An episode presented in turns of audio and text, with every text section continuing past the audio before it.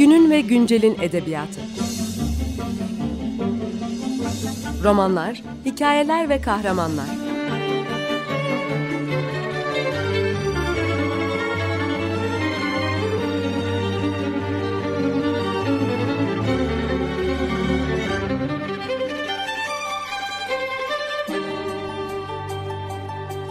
Hazırlayan ve sunan Seval Şahin.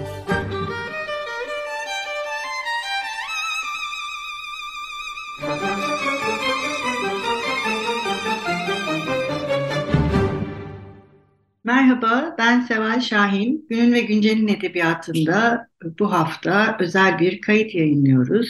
Bu kayıt 14 Aralık 2001'de Ankara Türkiye Makine Mühendisleri Odası'nda Mahmut Temizyürek ile birlikte Vüsat Obener'in Oğuz Atay'ı anmak için yaptığı bir konuşmanın kaydından küçük bir kesit. Bu yıl Vüsat Obener'in 100. yaşını kutladığımız bir yıl ve bu hafta Oğuz Atay'ın ölüm yıl dönümü ve bu iki büyük yazarı anmak için bu haftaki kaydımızı yayınlıyoruz. Bu kaydı bize ulaştıran Mahmut Temizyürek'e çok teşekkürler. Şimdi efendim Oğuz Atay'ı şöyle bir baştan alıvereyim ben size. Nasıl bir adamdı falan diye. Benim Buzul Çağı'nın Virüsü diye bir roman var. Bir tane daha yazmıştım. Zaten 2'den fazla da gidemedim. 2 roman var. Bu Buzul Çağı'nın Virüsü adını verdiğim romanı ona adamıştım ben. 1982 tam ölümünden çok sonra. Şimdi orada bir yer var bakınız. Biraz betimlemişim ben onu. Yani tanımlamışız. Fizik olarak nasıl bir adam merak edilebilir falan diye mi düşündüm? Yoksa sevdiğimden ötürü mü? Bir şey demişim. Şurada şöyle bir şey var. Bir yer var bu romanda. Nedir bu kültür çorbası? Duyuyor musun Oğuz Atay? Çınar elli, kızdı mı kezzap gibi bakan. Oysa iri çağla gözlü, kapılardan sığmaz güzel adam. O zamanlar pek ayırdığında değildin sanırım tutunamadığın. Sabahtan kalktı erken, piyano çaldı derken. Çok karışık pek muazzam mesele, apışır allame-i riyazi Newton bile. Canımların katılırdı gülmekten. Oturduğun salıncaklı koltuk yıllardır soğumadı. Ne vardı büyütecek beynini o kadar? Suçlusun. Diye böyle bir bölüm var. Şimdi az çok gözünüzün önüne geliyor mu? Şimdi nereye getireceğim biliyor musunuz? Oğuz Atay böyle ince noktaları gayet ustalıkla yakalardı böyle. Sizinle konuşurken, sohbet ederken bir noktada bir bakarsınız başka bir kanala döker onu. Çok dikkatli olmak gerekirdi. Onun için bizim ikimizin dostluğu benim çok dikkatli oluşumdan ileri gelmiyor. O beni dikkate sürüklüyordu. Dikkatli olmaya sevk ediyordu. Başka bir şeydi anlatırken filan. Diyelim ki bir kahve mi içsek acaba filan. Kahveye gidersiniz, kahve içerken unutursunuz. Ne konuştuğunuzu unutuverirsiniz. Bu çok olur değil mi? Ne konuşuyorduk biz filan? O hep böyle saklamıştır. Nerede bırakıldığını bilir. Bir defa olağanüstü belleği vardı. Ben 2 kişi de böyle bir bellek saptadım. Biri rahmetli Nurullah Ataç ki ismen mutlaka bilirsiniz. Yani büyük ustalardan bir tanesi, edebiyat ustalarından, eleştirmenlerden bir tanesi. Bir o, bir de Oğuz'da görmüşümdür böyle bir bellek güçlülüğünü. Ve bunun kullanışında da çok hoş şeyler yapardı. Şimdi biraz önde okurken size, şu romandan bir parça erken kalktı, erken piyano çaldı derken filan. Abdülhamit'ten o. Onun da şu devamını da ben uydurdum. Romana koydum. Oradan. Diyeceğim onun dışında da gençliğinde biraz değişik boyutta anlatıyorum. Bağışlayın. İşin çok ayrıntısına, tekniğe girmek istemiyorum. Biraz da Oğuz keyiflenirdi kendisinden böyle söz edildiği zaman. Parodiler yapardı. Espriler, espritüel bir adam. Son derece zeki. Hoş bir adamdı yani. Bunu belirtmek istiyorum. Bunu bir kere benimseyelim böyle bir şeyi sunamayanlar. Çok büyük yazar falan filan. Tamam bunların hepsi güzel de bir insan adam. Onun üzerinde çok duralım. Neyse diyeceğim. Gençliğinde de çok hoş. Mesela böyle anlatırlardı arkadaşlar anlatıyor. Kendisi övünmeyi sevmezdi öyle. Diyelim derste işte kendisi zaten mühendislik tavsiye ediyor. Defter kalem falan tutmazmış o. Öyle not falan tutmaz gibi. şeysi yokmuş, aleti yokmuş. Bakarmış filan. Hoca anlatıp en arkada oturmuş filan.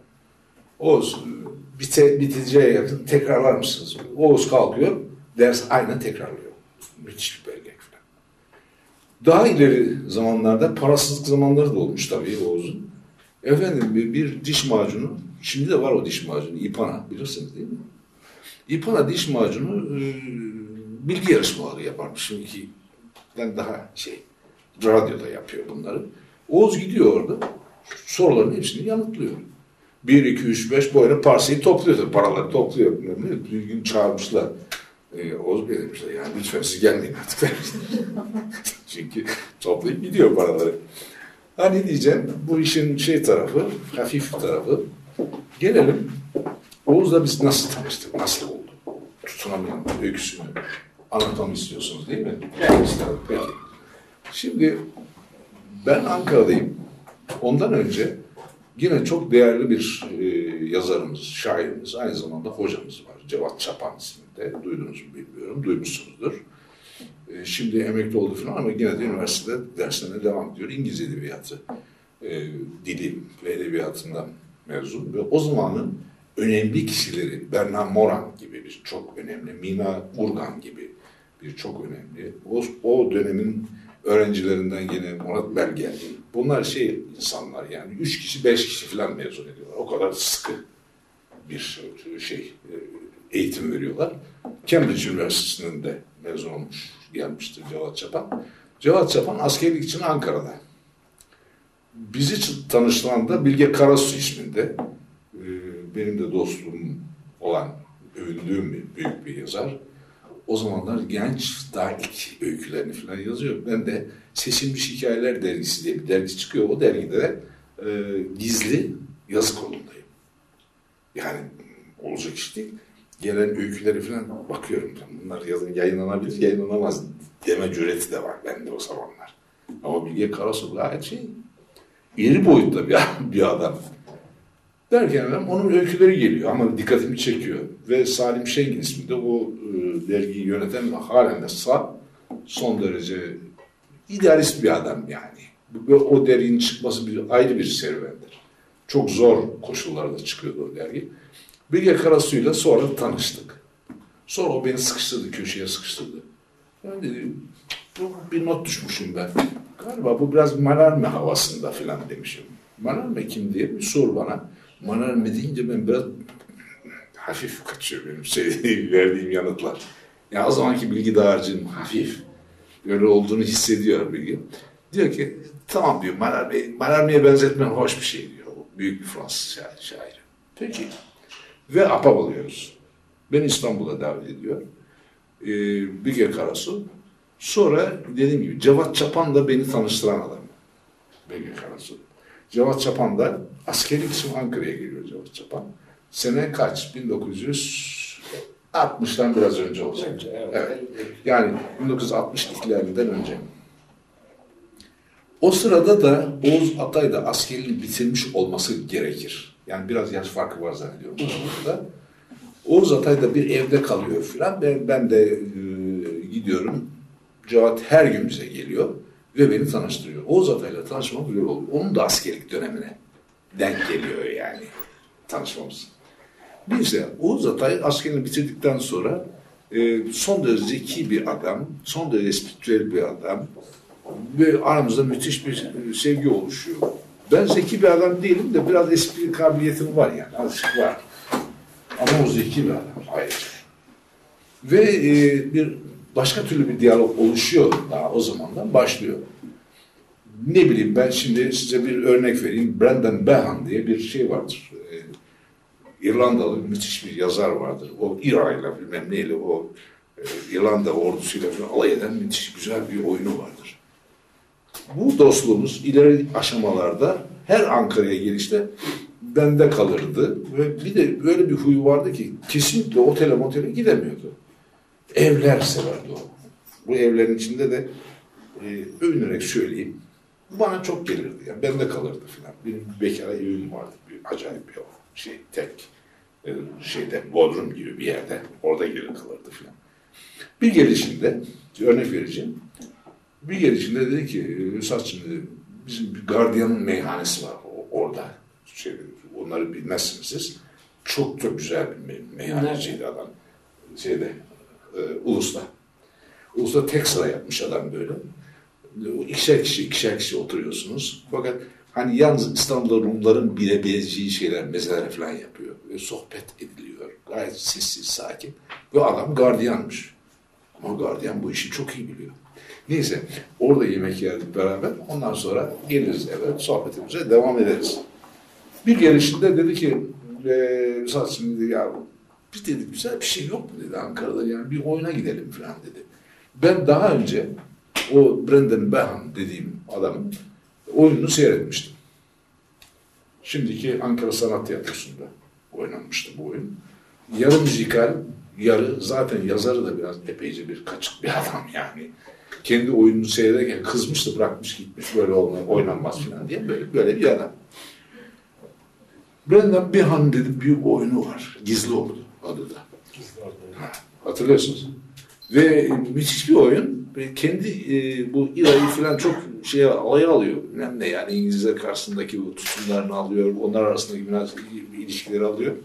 Dedim böyle bir oyun var. Ben de gördüm ama birlikte seyredelim. Gittik. Oyun başladı. Bir yer var. Şimdi buradaki arkadaşlarım şöyle biraz düşünsünler, bazı şeyler var, sözcükler var bizde. Müstehcen sözcüklerdir onlar. Ama pek az insan bilir onu. Yani az insan bilirler. Bilir neye, hangi anlama geldiğini.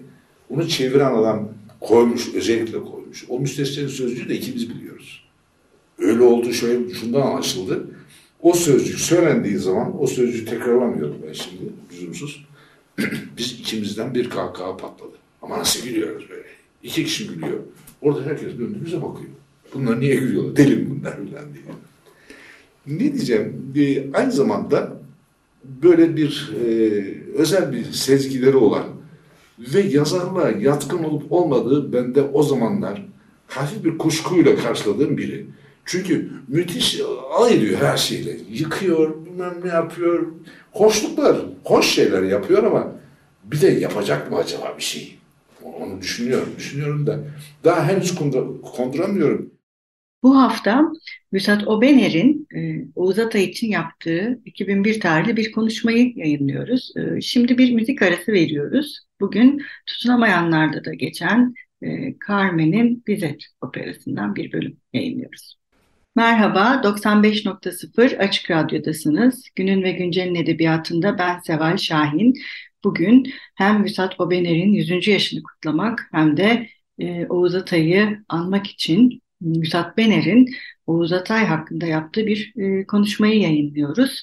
Şimdi konuşma kaldığı yerden devam ediyor. Uzatıyorum, terisi oluyor, gidiyor. Uzunca zaman. Arada geliyor böyle, keyifli dostluklarımız oluyor. Yazarları gayet ince yerlerinden yakalayıp bir yere vurabiliyor. Bunlardan bir tanesi ünlü yazarlarımızdan, kadın yazarlarımızdan ve çok genç yaşlarıyla Sevgi Soysal. Onu da çok eleştiriyoruz yani arada. Ve biz beraber eleştiriyoruz onu bile ikimiz. Bakalım ne olacak gibi bir beklentim var. Ama mutlaka da böyle bir şey olması gerekmez. Eleştiri dalında da yazı yazabilir diye aklımdan geçiyor. Ve ben de o zamanlar Özgür İnsan diye bir dergi çıkarılıyor. Kardeşim benim Erhan Bener bu derginin yönetmeni durumunda ben bazı ufak kitap eleştirilerini Rumuz'la VOB Rumuz'uyla da yazıyorum. Yani arada çıkıyor böyle. Ve ben o sıralarda dediğim gibi 1950 bu yarışmasında siz okudunuz ya. Her 6 yılında. Evet, her 6 yılında Yeni İstanbul Dünya Gazetesi ki şeye girmiş çıkmış ve ilgi çekmiş bir adam yani az çok. Ve benim zannediyorum 1952'de mi basıldı? İlk kitabım da basılmıştı yani. Dost adı verdiğim kitap basılmıştı. Biraz yani palazlanmışım yani bir takım yazılar yazabilen bir adam olarak tanınıyorum. Şimdi İstanbul'a gidiyor. Geliyor, gidiyor falan derken bir şeysinde İstanbul'a gittiğimde beni evine davet etti. Evlenmiş. Sözünü edilen çok değerli bir hanımefendi Fikriye Hanım'la evlenmişler. ve evde teşvik edemedi. Nişantaşı'nda mıydı, iyice anımsamıyorum. Evet, çağırdı, yemeğe çağırdı. Şimdi Oğuz'un öyle şeyleri vardı ki bu burjuva dediğimiz geleneklerle, adetlerle, şunlarla, bunlarla hep inciden inceye alay eden bir adamdı da aynı zamanda. Bir takım alışkanlıklarınız vardır. Oturup kalkmanıza dikkat edersiniz. Şunu giyersiniz, bunu giymezsiniz. Hatta benimle de alay edersiniz. Çünkü benim bir asker kökenli bir şeyim de var. Serüvenim var. Mesela bozuk para çantası taşıyorum ben o sırada. Öyle çıkarıyorum, öyle yapıyorum falan. Bir dalga geçiyorum. Ya bu ne bir şeydi yani. Bozuk para çantası taşınır mı falan. Ya buna benzer daha birçok incelikler yakalıyor. Evine gittim. Güzel bir masa hazırlanmış. Son derece tatlı bir ortam. Efendim, hanımefendi de özenmişmiş, çok önem verdiği bir alan. Ya ben sofrada kurulmuş, içki de var, şudur budur.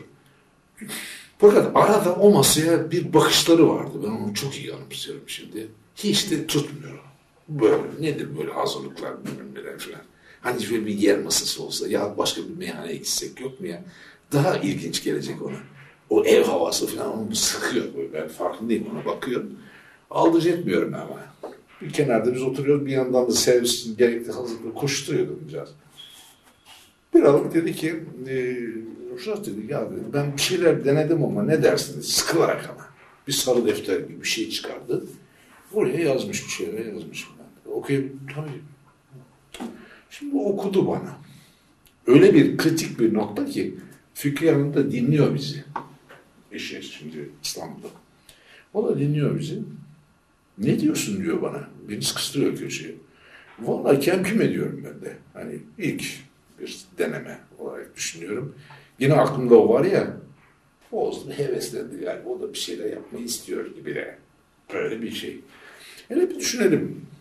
Var diye klasik laf. Onu söylüyorum.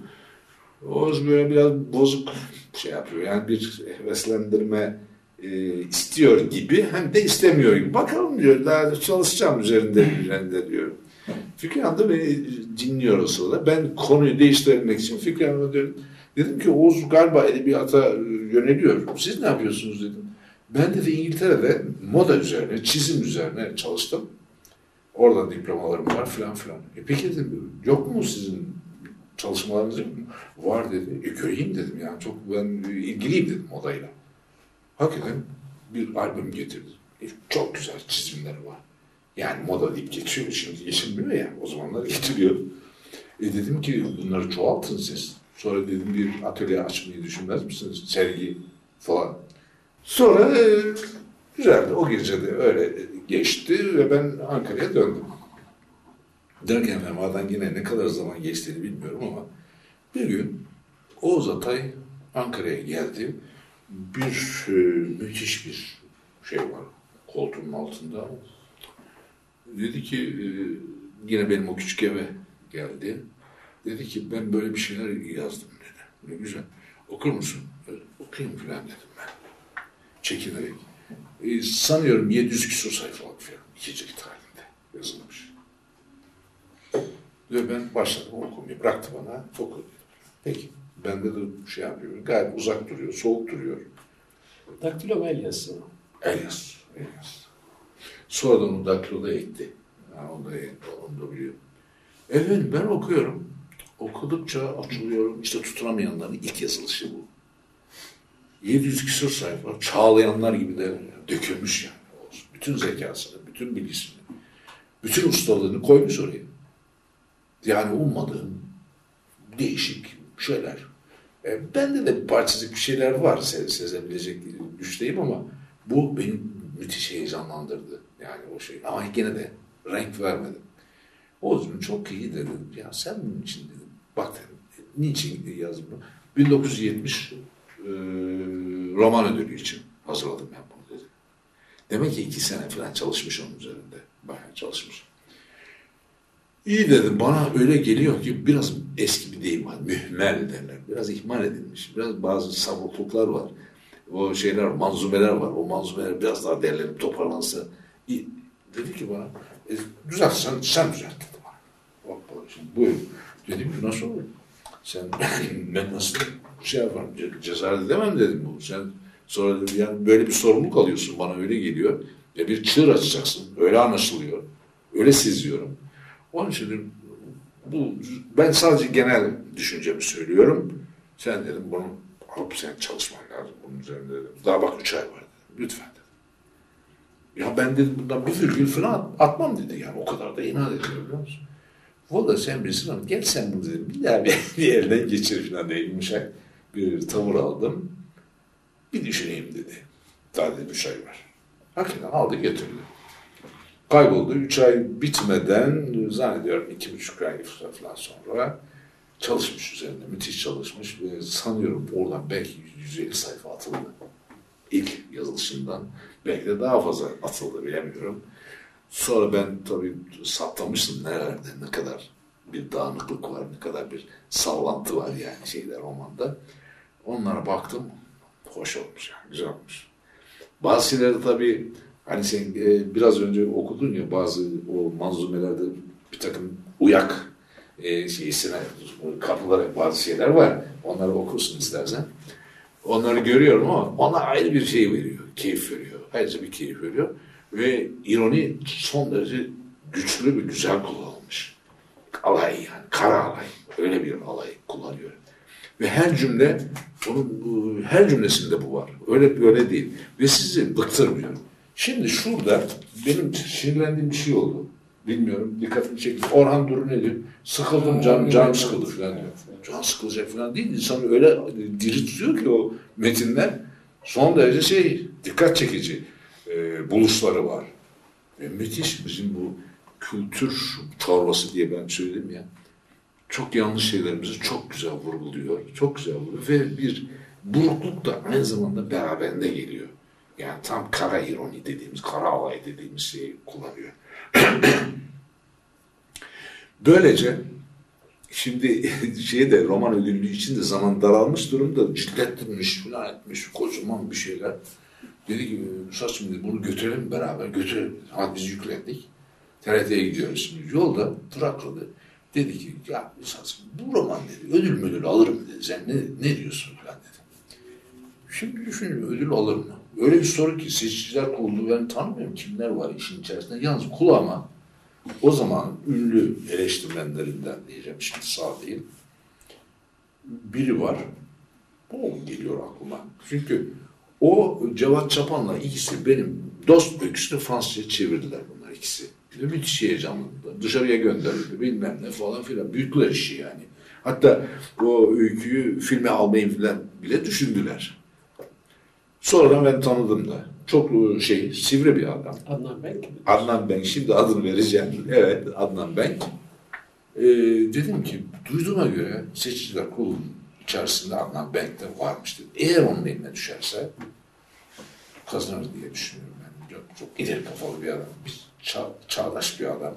Çok yeni bir şey yapıyorsun.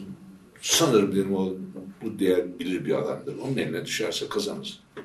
1970 TRT roman ödülünü kazandı. Ve duyduğuma göre gerçekten de Adnan Benk'in eline düşmüş. Sonra ben Adnan Benk'le çalıştım. Biliyorsun. Ayrıca biliyorum. Biliyorsun. Güzel. Doğrulandı. Yani bir rivayet falan değil bu. Söylenti değil. Ve onu kazandı. Şimdi kazandıktan sonra Oğuz'a müthiş bir güç geldi. Müthiş bir güven geldi. Çok hoş bir şey. Fakat kitabı basmıyorlar. İyi mi? Oraya götürüyor, basmıyorlar. Buraya götürüyor. Kim okuyacak bunu bilmem ne diyor. Evet. Bu hafta günün ve güncelin edebiyatında Vüsat Bobener'in 2001 yılında Oğuz Atay'ı anma toplantısında yaptığı konuşmayı dinlediniz. Hoşça kalın, görüşmek üzere.